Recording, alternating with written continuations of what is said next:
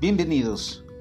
Estás escuchando el podcast de la Escuela Bíblica Piedra Angular Agua Viva, donde Dios ha puesto en nuestro corazón el poder leer la palabra para mayor entendimiento, para tener una mejor relación, intimidad, comunión en oración con Él y así tener una comunicación, sí, una comunicación con Dios en la cual Él ya nos ha hablado, nos habla y nos ha hablado de lo que ha de venir.